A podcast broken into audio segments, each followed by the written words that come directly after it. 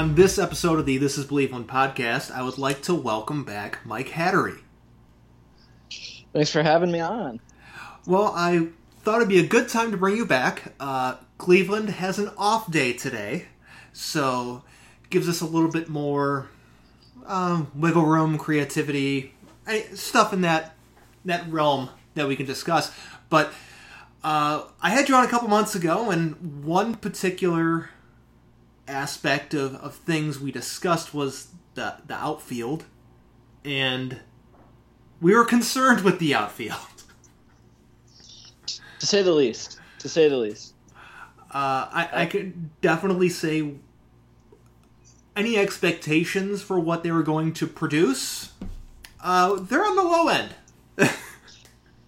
yeah, no, even even a really skeptical eye, and this is, you know, I think the most disappointing part to me has been Jordan Luplow. And look, it's probably a lot of it is a sample size thing, and I and I know people hate him, but like the guy has a pretty good track record of hitting left-handed pitching, but he's faced a lot of right-handed pitching, and he's he's just struggled. He's looked better recently, but like I kind of thought the locks were like, ah, Luplow hits lefties well, Naquin hits righties well, Mercado probably regresses, but it's been it's just been awful. I mean, Mercado was horrendous, um, and Zimmer looked a lot like the same Bradley Zimmer to me that he was the last five years. I'm not I'm not seeing it. So they've got a real problem. They, they do have a real problem. Uh, I I did write something today that uh, Tyler Naquin's on a little bit of a, a hot streak, which is helping. He's a little bit of a hot streak, completely unsustainable, but he's at least making that outfield group have some sort of production compared to zero uh, when you're getting regular outfield looks from the likes of Greg Allen and Delino DeShields. Yeah, it's it's actually pretty impeccable because any other time we'd be talking about the fact that like the catcher position has put up essentially zero offense. And they've been like, we're like, now what if we have four positions that put up like zero offense?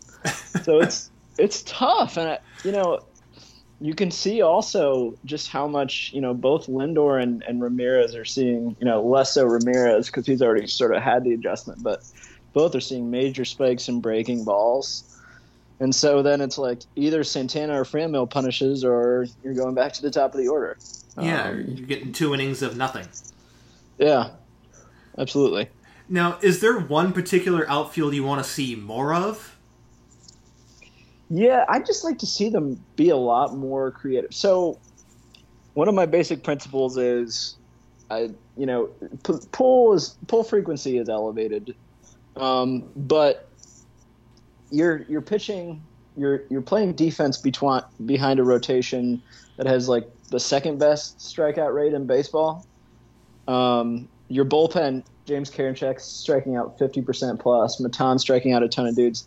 There just aren't a lot of balls in play in general. And then when there are, you have guys like Civale and Bieber running above average ground ball rates. So like the amount of balls in play the outfield is pretty limited, which to me suggests that like you need to get inventive about using those spots. And you can punt defense a little bit because they're not going to have a ton of opportunities. So with that in mind, I'd like to see, hey, like, let's put Franmil and Domingo in the corners. And then let's put Naquin and Luplow in center, center, or let's put you know Daniel Johnson as a rotating piece with those, or hell, you know let's get Nolan Jones involved. So put Nolan Jones at DH or third base to rest Ramirez some, and then just Domingo and Reyes and then platoon options as necessary in center. But let's really lever down on offense since outfield defense is, for the most part, for the team, actually pretty irrelevant. Yeah, I'm someone who is. I don't want to say I've championed outfield defense or been someone that's been, you know, banging the drum for outfield defense, but I, I do. I do realize the importance of having a competent outfield uh, defensively. But even I've gotten to the point where I said, "The hell with it! Give me just somebody that can hit." Yeah, and I, I don't know. It's it, the the gaps between like the high quality guys and I don't know the the Shields and Allen. Like the center field options are just like. Do you want to give up like 20, 30, 40% of league average production so you can have significantly better defense in the outfield with like limited amounts of opportunities? I, I don't think I do at this point, and maybe it changes, you know, and and maybe it's just a pitcher pitcher construct. Like Civale gives up a little more contact, um, you know, like Plesac, you know, will give up a little more. We'll see how much contact or what of type of contact McKenzie gives up. I think he gets a decent amount of ground balls, but you know, maybe you do some more pitcher dependent lineups. But either way, you can't carry DeShields and Allen at the same time and you have to try different aggressive options in the outfield. And they're just not really trying anything. They're just rotating the same carcasses around. Yeah, and, and the the, the Shields Allen dynamic is something we discussed last time because I felt that they brought Delino DeShields in that basically made Greg Allen expendable. Uh, apparently, I was wrong because not only is he still here, he's playing with DeShields at the same time, and it's kind of frustrating because it's basically the same player, just one's a switch hitter, uh, shields a little bit better with the bat, but that's not saying much. Yeah, no, they're basically like, hey, we're to face Jose Berrios, the best pitcher on the, well, maybe Kenta Maeda, but, you know, the best pitcher on the Twins, and we're to send out two guys who are like base running threats, essentially. Like they should be bench base running and defense subs. And I, and I think, too, that's, you know, another part of, I think DeShields and Allen are just poorly situated because I think they have really good roles, like you pointed to about you know outfield defense. It does matter to some extent. I think it's diminished, but like what you do is you take an aggressive positioning with the outfield in terms of run scoring, and then like in the seventh and eighth, or the sixth and the seventh, you say, okay, DeShield is going to go play defense in center, and we're going to go yank the offensive option, and that's what we're going to do. So they have good roles that they can succeed in, but they're not in roles that they can succeed in right now, and that's why it stinks. Yeah, it's it's very frustrating to watch. Is there a, is there an outfielder besides Delino DeShields or Greg Allen that you you want to see less of? I mean, I I know you just mentioned you wanted to see more of him, but someone who I want to see less of is Domingo Santana. And look, yeah, like no, like I'm not saying they're good. Like they're bad defenders. Like my entire argument for like, look, Franmil and Domingo aren't good defenders, but my argument is they're going to see a few enough balls in most games that it's not really going to matter. Mm-hmm. Especially few enough balls that are going to be like in between what a competent outfielder and a subcompetent outfielder. Like that's one every maybe two or three games. But so yeah, like defensively, Domingo probably shouldn't even bother wearing a glove. But you know, I, I I still would like to see him out there if it means I can just stack more and more quality at bats and part of that is like, look, maybe Nolan Jones right away.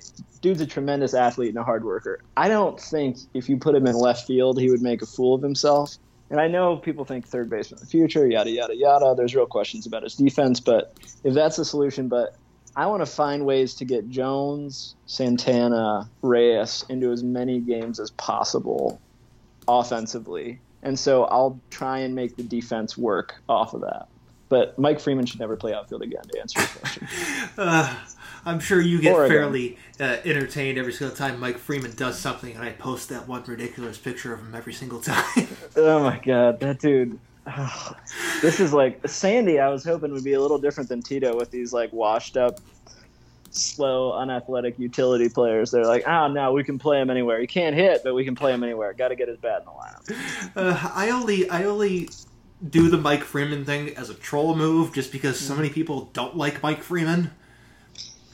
Yeah, but just, there there are times uh, where he'll come through with the hit, or I'm just like, ooh, perfect time to tweet the picture of Mike Freeman. Um,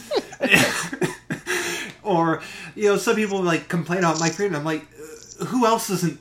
Who else would you like to see that's not hitting? Uh, you know, because yeah.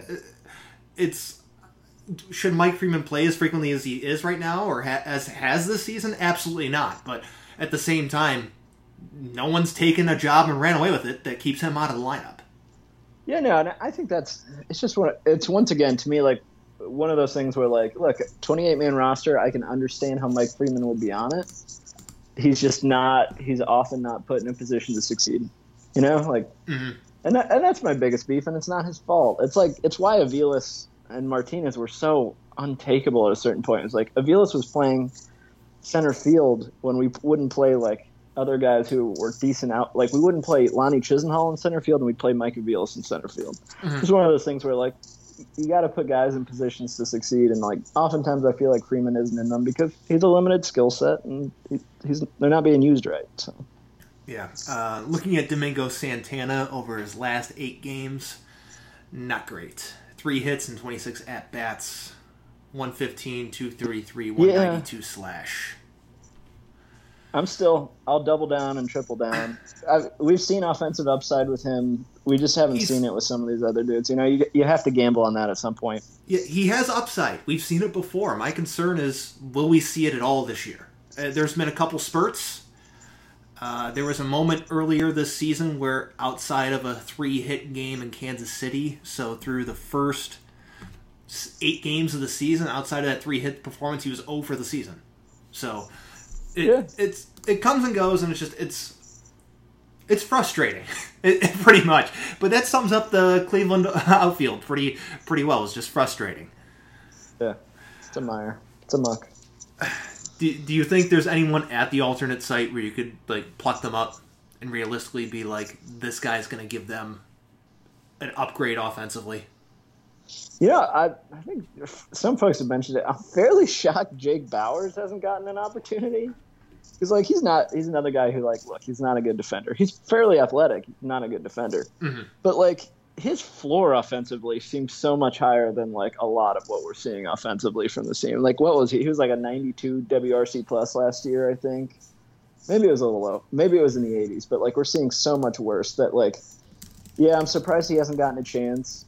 And I, I am like I'm just one of those people where I'd really like to see them be way more aggressive with with Jones um, partially, you know, I just think that's we've seen almost every other team in baseball do that. We're seeing the Tigers do that, calling up guys who like it will affect their earnings potential. And, and yeah, they played the Super Two games that they needed to, but they are logging games at the big league level with these guys, and they're just a developing team. Mm-hmm. And I, I do think there's a, a real thing where you know Jones is a third baseman, but slap a glove on him or DH him a decent amount, but just try and force some depth in here offensively. Yeah. So those would be the two. I, I can't even remember who else from an outfield. I mean, I know Zimmer's down there, and I like Daniel Johnson. Give Daniel Johnson or Bauers a shot uh, over Allen, you know, or DeShields tomorrow. That seems like a really obvious move. but other than that, like other, you know, I, I don't love what's in there, what's down there either. It, it's not like a wealth of riches just sitting down there. You know, they don't have some highly regarded outfield prospect just sitting there waiting waiting for the call. It's not like it's not like they're Atlanta where they have two good outfielders just sitting there waiting for their chance. Um, but uh, looked up Jake Bauers WRC plus seventy eight last year, uh, okay. ninety six with the Rays the year before. And that's when he was like 22. Like usually when guys hit at that level when they're 21, 22, that's like a pretty good sign that they'll be competent. He mm-hmm. obviously struggled a lot last year. I I still have some hope in him, but I mean, you gotta you gotta just have him or give him or I'd like to see Daniel Johnson get a chance before him, I hmm. guess, because he's more athletic. He could play center, and you would be bumping Allen for him. And I I just feel like there's a 95% certainty he's better offensively than Allen. I feel very confident in that. Uh, I'm someone uh, that still has you know shares of Jake Bauers. Uh, you know, hopefully he you know turns into something. Uh, you know, he was you know high draft pick uh, a lot of times, guys are high draft picks for a reason. Uh, they did something, and he was traded, and Cleveland saw enough of him to say, "Yes, we want this guy." And they don't whiff on trades all that much. But the fact that their offense is this bad and they haven't even he hasn't even been mentioned is kind of concerning to me. Yeah, it, is. It is super wonky, and you know, it. I really agree. He's someone who look, I, I didn't love trading Yandy. I had a ton of Yandy, Yandy shares, but when I looked at his profile and his background, like there are a lot of things that made sense. Like he's pretty disciplined. He doesn't strike out a ton. He strikes out a little too much, but not a ton. But he really just didn't make hard contact much at all last year, and that's you know he, there's a point to which he seems a little too passive. Mm-hmm. But still, they're like building blocks to a decent player there, and it's shocking to me that we've we've just watched this circus without Jake Bauers sniffing any PAs. Yeah, I mean, we're seeing you know Mike Freeman in the five hole before we're seeing Jake Bauers even on the roster. That's a fireable offense, by the way. Mike Freeman in the five hole. five hole Freeman. Um, I'd get him. I'd get him out of there. Good God. Uh, so there there are ways to potentially upgrade the roster, and it includes players that are not currently in organization. We're talking trades. The trade deadline is on Monday. Who do you think is most likely to get traded from the Cleveland roster right now? I think it's Clevinger by six miles. I, you know, and I wrote about this, and I, have talked about it. I think you discussed it as well. You know, it's just they just when these guys get to ARB two and ARB three, start making ten to fifteen to twenty million dollars, and they're really productive pitchers, so they're valuable to other teams. They get moved by Cleveland really fast. It's one of mm-hmm. their best assets for controlling payroll is to like get these guys, turn them over. And Clevinger was that guy, and even before all, the entire row, he was that guy. So I thought he would go in the offseason. I think he might go now. I don't think they deal Plesac. He's cost controlled starting pitching who has like less than a year of service time. So to me, it's really Clev and pretty much no one else yeah. um, at the big league level. It's pretty much it's pretty much Clevinger or possibly Plesac. Uh, I did. I've been listening to various podcasts. I heard someone mention Plesac and not Clevinger get traded somehow, and I don't remember where it was, and so I apologize for that. But I thought that was very interesting. It is fascinating. I do wonder. I do wonder if there's something with Plesac that we're not seeing because it seems like I know he posted the really foolish, you know, Instagram video and, and apology among other things, but there is a part of this that seems like he's seems seems more outcast than Clevinger. Uh, who certainly behaved, you know, from a public perspective in ways that seem more atrocious to a locker room. So I'm really curious whether there's something else going on with Plesac that we don't know about or don't see um, that happened in that locker room discussion or something. But I'm, I'm kind of fascinated by how he's situated currently. Yeah, I, I it's it's an interesting dynamic there. Uh, because let's be honest, if Zach Plesac never makes that video, nobody's mad at Zach Plesac. It's all focused yep. on Clevinger for what he did, for you know, for everything he did. Then just sit sit there, then he flying back with the team. Everyone's still mad at Clevinger, and Zach Plesac looks like the you know the young guy led astray by a vet. But he makes that video, which was very bizarre, and I just yeah, it's no you're your guess is as good as mine on this. Yeah, on, have... on what's going on. It's it's really strange. Um, yeah. Yeah. Uh, a tweet I saw from about an hour ago from uh, Jeff Schudel saying, uh, looking back on the Indians game last night, I did not see teammates congratulating Mike Clevinger for pitching well. Seems that there are still hard feelings. Uh, that was his tweet in its entirety. Um, but I, th- I didn't really think about it at the time but he was right. I don't. Yeah, and I don't. I didn't really. And you know, you never know. Like, I don't know. I, I have no idea what it would look like, and and I didn't hear a lot of comments about Clev post game. There may be.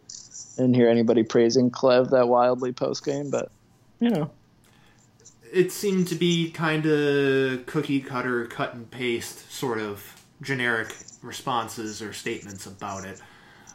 But he's someone who's just I don't know. I guess how well everything is in, in, in, that clubhouse. He obviously made some people mad, and um, I've been saying they should have traded him and never let him pitch in last night's game. He pitched fine. Uh, my concern was injury, and he's someone who does not have the best bill of health in his career. Yeah, and he's he's getting up there. It took him so, so long to figure it out and click. You know, mm-hmm. it's the guy who didn't really figure it out at the big league level till he was late 26, early 27. Mm-hmm. Um, you know, I, I, just think, you know, everybody, it's just what we watched with Kluber, where, you know, pitchers with, they can really wear down in their early 30s. Yeah. And Clevinger has high, you know, Clevinger doesn't have the smoothest mechanics. He has a pretty demanding delivery. He has a significant injury history. I, you know, and he's still really, really good. So it's not like he's like teams aren't going to pay a lot for him, Mhm. but you know, there's a lot of risk that some teams can take on him, and Cleveland probably can't. They can't risk paying him twelve million dollars and him pitching seventy-five innings next year. That's just something that would be really punishing for them. Yeah. So, w- which teams do you think are going to be interested in Clevinger if they are holding discussions? Which it's it sounds like they are holding discussions about him, and it sounds like the feeling from a lot of people is that he will be moved. Who do you think are probably the teams most likely to try and uh, acquire him? So there's like there's a couple interesting things to me about this. So I think there are two types of team, and I think we're narrowing it too quickly because I think everybody off the bat we want to say, oh, contenders. Mhm. Like right, we want to narrow the list to hey, who's contending right now? But really, if you buy him right now just because you're contending, you know, you get him for the next two years, obviously, as everyone else does. But you're buying him for like three starts this year, Mhm. so you're not really like buying him that much for this year. You're mostly just paying the cost for the two years of control. So with that, you I think you can widen the scope to what are teams that are like built to win now that got off to weird starts, and like having two years of Clevinger really fits their timeline. Mhm. So first you have the contenders, like you know we have the Yankees, Braves. I think those are the most discussed because I think they make the most sense. Mhm. They need pitching. They're decent matches. To me, I, and and I think the Padres are a third pretty interesting match. But the fourth to me is the the Angels are really fascinating to me, right? Mhm. They've always struggled building a rotation. They're obviously not contending this year. Mhm. They have Trout, Rendon. They want to contend next year. That seems like a team that should be in the mix. Um, are there any teams that you have that I didn't list that you think you know probably a good fit? Um, I don't think there's any I didn't I didn't list. I mean, him going to the Yankees would be absolutely hilarious. Uh, only because of their dress and appearance code. Um, so I think that would be fairly entertaining to see that transformation happening. Um, Angels make a ton of sense, though. You made a good point about that. It's not just necessarily about this year.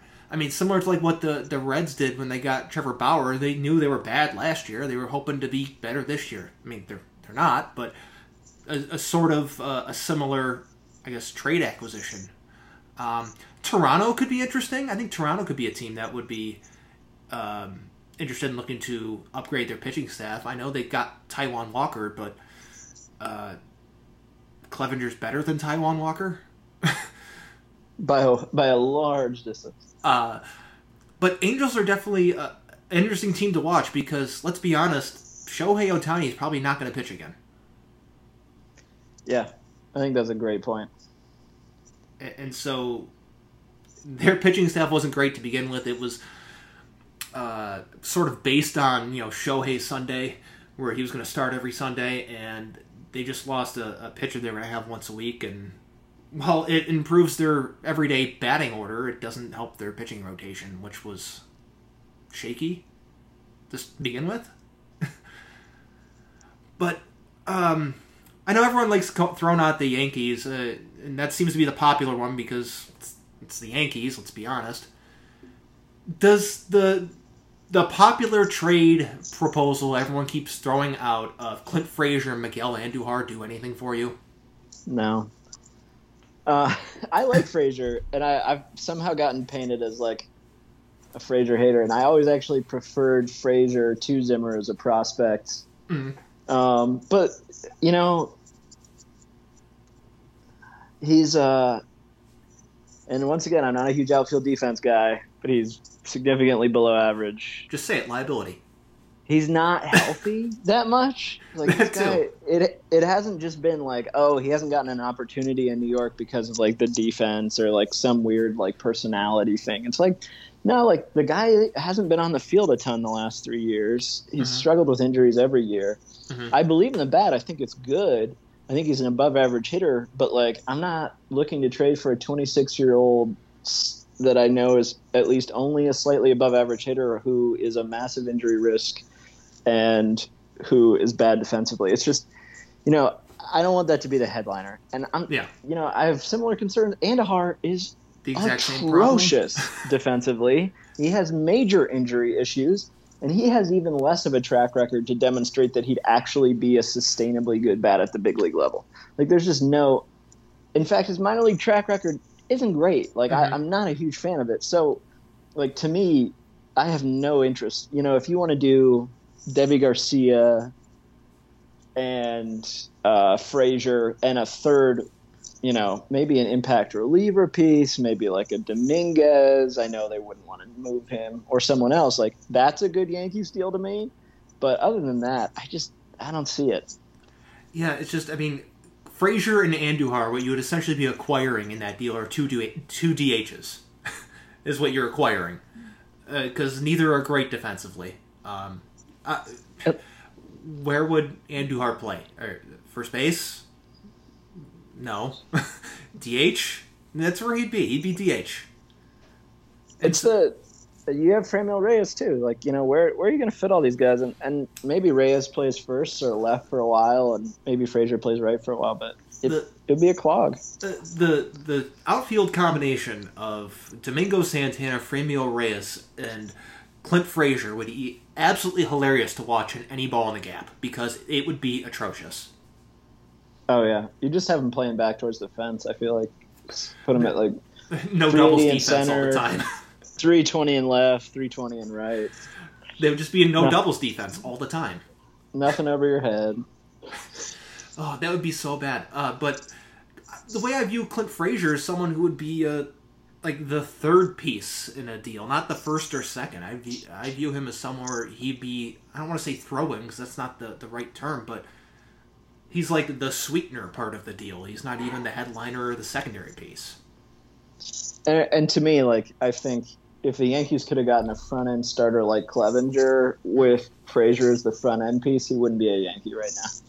Yeah, it's kind of my view of the situation. So, I mean, I'm there are worse deals, but uh, I'm I, I don't like that pairing at all. Uh, what about the Braves and what they can offer? Yeah, they're the they're the hottest ones. I mean, to me, it's tough, right? So I have I have some real principles of like baseball prospect investing, mm-hmm. which make me really reticent about Drew Waters. I really just guys who run massive strikeout rates and are really athletic is a description of Bradley Zimmer when he was in the minor leagues. Um, so that always stresses me out, and that's a lot of Waters. I think Waters has some mm-hmm. skills that maybe Zimmer doesn't, but that's that's eerily similar. So, you know, Waters could be a good headliner. Pash would be exceptional and is probably unattainable, but Pash is like the dream. Like I would throw in a tiny piece to get it done, just Clevinger for Pash. I think he's like start it now center fielder. I believe in his offense developing in the future. I just he'd be perfect. Let me throw this out at you. If I have no idea if it's even possible or reasonable, but if you were to, and this is something I floated out on Twitter the other day, and it did not get the positive reaction I was hoping for. Uh, Clevinger and Plesac to Atlanta. Yeah, so I'm trying to figure out. It's interesting too because they are desperate for pitching and they are ready to win now. And theoretically, it's interesting because like they have a lot of project arms who are like interesting, right? So you would do, you would pass centerpiece, and then you would be looking for something more back, and so you'd be looking, and so they have like, like Bryce Wilson, mm-hmm. um, you know, they have five of those guys who are sort of top end pitching prospects who just like haven't made the leap, um, and they've sort of struggled at the big league level, even down to like Touki, Toussaint. Um, oh, um, he, I watched him the other night. It was brutal. So, so they're an interesting fit if you were like, hey, like we want the patch centerpiece. Please, that gets us that, and then it gets us like another developmental piece that we're interested in. Mm-hmm. I'd start getting a little nervous about how thin my pitching got. Like that's that's bold. Like that's a challenge trade. Like you're at risk of like, oh, Civale gets hurt. I'm seeing a lot of Plutko innings and a lot of like Sam Hentges. And I like Sam Hentges as a one inning guy potentially, but it's a lot of Plutko and Logan Allen, I think. And yeah. that that gets scary pretty fast. It does get scary, but uh, I mean, the the one thing I've been saying over and over again is, does reincorporating Clevinger and Plesac into this rotation fix their offense? And it, it doesn't. Yeah. It, no, I agree. And so it's something that I would definitely entertain if you could somehow trade them to get you know Pash. Uh, I don't want to call uh, Touki Toussaint a, a reclamation project because I feel it's too early in his career, but he needs some fixing from a organization that's good at putting pitching together. I, I think you might be able to straighten things out if you were to come to Cleveland and maybe just some other low level piece or something. I don't know, or I feel that there's a, a way to do it. I mean, I, I know Atlanta's infield depth is okay. Maybe send them one of their send one of the other just infielders we are not playing at this moment in time. Uh, and to get maybe get a slightly better piece than some low level nothing prospect. Yeah, I think I think there's something interesting there. I'm trying to figure out. I definitely it's it's a challenge trade and it's it's high risk. But if if I get Pash and something else, I'll do anything to get Pash. I think. You know, I think you're starting to look at, you know, what are my next like five years, core, three to five years core, and you know, like whether you like you know, it's Jose, mm-hmm. it's it's Franmil, Mm-hmm. and then you know you're looking for other building blocks. Hopefully, it's Nolan Jones, and then you know you've got a lot of interesting guys in the minors. But Tyler Freeman, he's probably a year or so away. You've got a lot of high end talent, but it's still really at that low A, high A level where this year is pretty costly for them, right, from a developmental standpoint. So, you know, what sort of like potential long term position player, impact position player can you add? And if I can get Pash, I'd do it in a heartbeat. Yeah, I, I mean, from what it seems like, he's probably off the table in all trade discussions. I was just curious if uh, getting rid of two people who are not popular in the clubhouse to get somebody like Pash would interest you. Yeah, it would it would interest me depending on what the like the secondary Mhm. piece is, but but yeah, I mean, I, I agree with you. I think Pash is off the table, which is just kind of heartbreaking. Um, but it's reality. Reality is often heartbreaking. it is. Um, let's let's talk with some non heartbreaking news. Uh, Triston McKenzie looked really good in his debut against the Tigers. He did. He did. I mean, you know, he's he's so fun, and the perceived velocity thing is so fun with guys who extend like him. Six five. He's hiding the ball. He's launching it at a high position. I mean, it's great. Uh, you know, the next start will be super fun. I can't wait to watch him on Friday night. I think it's going to be really exciting because I can't wait to see you know what you know different things he does. I thought he actually used his secondaries a pretty good amount and commanded them pretty well. Mhm. Obviously, it was a bad lineup he faced the first time. The other lineup has some more tape on him, and we're also going to see you know how much of his velocity being 96 a lot and 97 a little bit was you know the adrenaline of the first big league start, and how much of it was he's locked in at that level now. You know, I think we often tend to see guys throwing you know plus a tick or two in their first major league start, especially in the early innings. Now he held it well. Mhm. Um, but in the past, he's had trouble holding velocity. I, I'm just worried about that frame uh, holding up. But other than that, yeah, I mean, it's super fun. Yeah. And go for it. I say he's like a twig. Um, he's he's very skinny. Uh, he has like the build of Chris Sale, which is basically a skeleton. He somehow, to me, even looks thinner than Chris Sale, and it might just be the pants they gave him. I think they could fit the pants a little better because he, like, my goodness, he looked like he was all bone, completely bones. He was very skinny, and I was mm-hmm. when I was watching that start. I'm watching him pitch, and I was trying to figure out his delivery reminds me of somebody, and I couldn't get my finger on it. Was there somebody like his pitching motion or his delivery reminded you of? I don't think specifically. It's I looked. I don't know. That's a good question. It's very smooth. It looks a lot smoother than it was at times when I saw him and spoke to him in Double A. I know they were working on a ton of stuff at that point. Um, but yeah, no, he he looks like as skinny or skinnier than he was when I saw him in Double A a year and a half ago, two years ago now. So it's, but it, it'll be. I don't know. There is something about where he holds the ball when he's striding that I think is similar to someone else, but I, I can't pinpoint it. Like the at the point where he's bringing the ball up when he's striding, like you said, I was getting like Ubaldo Jimenez vibes, just the way he had his arm angled is what I was what I saw. But like Ah. when he delivered, I got Tim Lincecum vibes. It was very strange. Yeah, so Lincecum was interesting. I was thinking like a taller Lincecum. The Ubaldo thing, he doesn't quite like show the ball behind his back like Ubaldo used to, which was just like super weird. Yeah.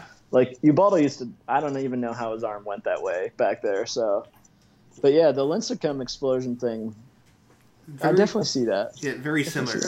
I mean, it wasn't. It was. It's just like a split second that I get Ubaldo. It's just a, like a little arm angle thing he does right before he's like making the stride towards the plate. I'm like, that looked like Ubaldo Jimenez. Uh, like it's like literally a split second of a thing. I'm like, oh, okay. He goes from Ubaldo to Lincecum. Okay. We're hoping it ends up a little bit more like Lincecum, but it's Eh, yeah, that's that would be the the hope there. Um, that he ends up more like Tim Lincecum than Ubaldo Jimenez, especially in his later years in Baltimore, in his last year in Colorado. Um, what are your expectations for this team over the rest of the season? I think even without an addition, the offense just gets better.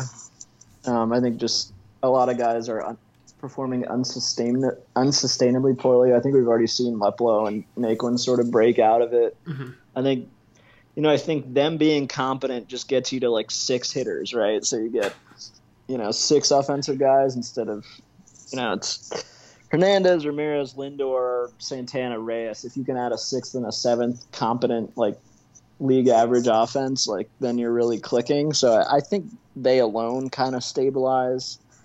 But it's really all up to like, you know, if if catcher, if Perez doesn't sort of start hitting and look like it was a it was a shoulder strain, correct? Was it a shoulder or It, was a or arm shoulder. It was a shoulder injury. like look are we are we confident his power is going to be back while he's recovering from a shoulder strain in a compressed season i'm not super confident in that so i'm not particularly optimistic catcher is going to be super productive so is center field probably not so those two positions i don't think get better but i think like left and right field production just get better just based on the you know increasing sample size And uh, pitching wise, uh, any uh, things you're looking forward to? Positive, negative? I love watching all these dudes pitch. Like they're all so distinctive. The only one I don't like watching pitch and has always been this way, even though he's really good, is Mike Clevinger. I, I just don't enjoy watching him pitch. I don't like his motion. I don't like his release point. Um, I don't like how he oscillates on the mound and never gets called for a balk. I think what he does is super annoying. Um, but other than that, he's uh, he's a really good pitcher. I just don't like watching him. But I guess I'm interested in. So I'm still can you know I I'm still excited to see Triston starts. Mhm. Bieber, you get to watch the best pitcher in baseball.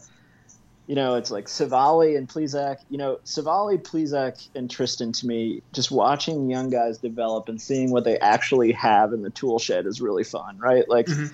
Plesac pitched really well for three starts, but last year he was he was pretty average and like there's real questions about whether he was just like on fire for three starts or whether he's made a real leap. So like seeing that more, seeing Civale and whether this he's really this good sustainably is exciting. And then McKenzie. So I just can't wait to watch these guys on the mound and hopefully I have to watch Clevinger in another uniform with a center fielder who's productive in Cleveland. Yeah. Uh, it, Plesac faced the White Sox twice and the Reds once this year. Uh, depending on what day of the week it is, depends on whether or not the White Sox offense is any good, and that, I guess the same can go for the Reds. Um, And I think when when Plesac faced the the White Sox, and correct me if I'm wrong, I feel like a couple of a couple of dudes were hurt uh, at that point in the year. Maybe Tim Anderson, but the lineups were a little thin. And I'm not, you know, I think Plesac looked awesome. He was commanding. He finally had a third pitch he could rely on. You know, but it's all about you know how sustainable is that, or is he just a guy who was really good for three starts this year and pretty average last year? Yeah, uh, no Tim Anderson in that lineup. Danny Mendick and uh, Leury Garcia. Uh, Yeah. yeah, so you know, murderers row right there. Uh, you know who I cannot get enough of, and uh, on the pitching staff is James Karinchak. Yeah. Absolutely electric every single time. It, he's got a little bit of crazy in him too. No, he's a he's a sociopath. he's got that like I think there are these guys where like they're like one in I don't know, they're very rare. There are like two or three guys in baseball maybe every year or two years that like when they come on the mound it feels like you're toast. And Mariano was that guy for like 20 years. But like we had 2 years of it with Andrew Miller where like when he came into the game like even in the playoffs it was Mhm. over. It felt over. And even like Cody Allen had an impeccable Cleveland career, and I never felt that way. I was always stressed because like there's inherent tension late in leverage games, and Karinchak is really approaching that point with me where he comes in the game and I'm like, okay, I'm not worried. They're not scoring this inning. Let's move along. And Yeah. that's not a categorical certainty, but that's a feeling that's created by elite relievers that's really rare. Yeah, it took me about two appearances from Karinchak, but no one's touching this dude. Uh, Yeah, he's just- yeah, two appearances from him. Uh, tons of love from Pitching Ninja on Twitter. I'm just like, that's my guy right there. Uh, uh, I'll, we'll finish up with Shane Bieber, then uh, I'll let you get on your way.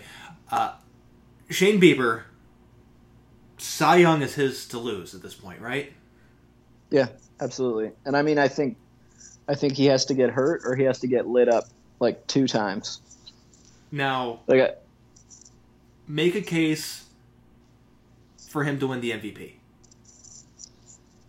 I think you know what? In a season this short, if he makes twelve starts Mhm. over sixty games, I think it makes a lot more sense in a sixty game season than a hundred and sixty two game season from a Mhm. proportion perspective. Like, if he goes out and puts up like a one ERA over you know 150 even just a 2 ERA over 12 starts and he'll go like 9 and 1 or 10 and 1 like I think that's a really strong case. And I don't value wins that much but I think from a proportional impact perspective an ace plays up this year in ways that they didn't.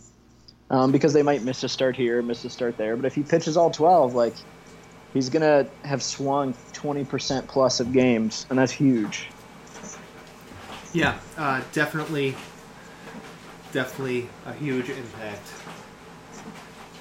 Um, uh, Shane Bieber could definitely win the uh, MVP. Uh, like you said, wins are not necessarily the uh, the best statistic, but 60 game season, I think this might be the only time where you could say pitching wins matter. Um, but just every time I see Bieber pitch, it's just like there's a new set of strikeout thing that he did that hasn't been done in forever. That just gets posted. First time that this has happened since 1963 or 1947. and it's just like, oh, okay. Uh, that, that that's that's really really good. Yeah, he's off to like just such an unmatched start in terms of what is he, 25 now? Yeah. Um, I mean, he's off to a sort of uh, Feller-esque start to his career, so we'll see how it goes after this. Yeah, he, he's look he's looking really good in let's see, forty six point two innings. He has seventy five strikeouts, um, one point three five ERA, uh, .814 WHIP. Uh, It's insanity, uh, absolute insanity. 14.5 strikeouts per nine. That number's just absolutely insane. Uh, It you- is. That, that's a It's reliever nuts. number that you're seeing from a starter. It's an elite reliever number too. It's it's dumb. It's It- dumb. It, it is. I mean, what, what's Karinchak's right now? It's got to be somewhere in that neighborhood. He's got to be like he's got to be over. He's at 16. 16.7. That's insane. That, that's like video game on easy. That's what that is. Um, you just bring in the best reliever playing the computer against rookie mode and throwing something at the plate that just gets anywhere near the strike zone. Um, but I, I think Bieber can definitely carry this uh, rotation. I think he can definitely. I think the Cy Young is his to lose. If he keeps it up, I think the MVP is in his grasp. Absolutely. And I think it'll be make for really fun discussions once we get to, you know, 10, 15 games left to play of, you know, that that discussion gets even more fun. Yeah, because there's not really like any batters in either league that are just doing something absolutely amazing. Really, it's Yeah, other than Tatis. I mean, uh, Tatis no, yeah, is, Tatis, is yeah. he's he's going nuts, but I agree with you. I like in the AL, it's just, you know, there's a lot of guys having really good years, but there's nobody putting up Trout, you know, Trout missed like 5 or 6 games, so Mhm. like AL MVP is suddenly in play to someone. yeah, this is probably the first time in a, in a while you'd be like, oh, look, Trout's not the favorite for the AL MVP. Five or six games. That's a that's a twelfth of the season he missed. I mean, he missed it for a good reason though. Um, but, Absolutely. Uh, yeah, definitely be interesting MVP race as we go on. Um, I think Cleveland is positioned okay to make a playoff run. I do want to see them make some sort of move to improve that outfield. And I know you feel the same. Yeah, I hope. I'd like to watch a little more run scoring before this is all over. Yeah. Let me uh, let me ask you one more question, then, then I'll let you get on your way. Is there like a certain player that people keep clamoring for in, in a trade that you have no desire to be on this team? I think we talked about him already. I am like very apathetic about Miguel Andujar. Like I like look, I'm sure he's competent. I think he's probably a league average player, but like, dude bores the dickens out of me. okay, uh, because I, I feel similar uh, about people trying to make JD Martinez a thing. Um, JD Martinez more established hitter, but the dude's old, not producing this year, and expensive. I agree. I mean, I just, I mean, I think he's interesting in that. Oh, he's a fun bat, but he can't play an outfield position, and he's really costly. And working that money out just seems impossible for this team. Yeah, the the only way Cleveland could get him in Boston taking on that salary is you send something substantial over, and I'm not one to send something substantial over for JD Martinez, uh, DH. Absolutely. Hard agree. Thanks so much for having me on. I don't want to you know, keep you too busy, but I really appreciate it. I, I always enjoy coming on and talking baseball, and, and hopefully we have a fun playoff series to talk about it in, uh, in a couple months.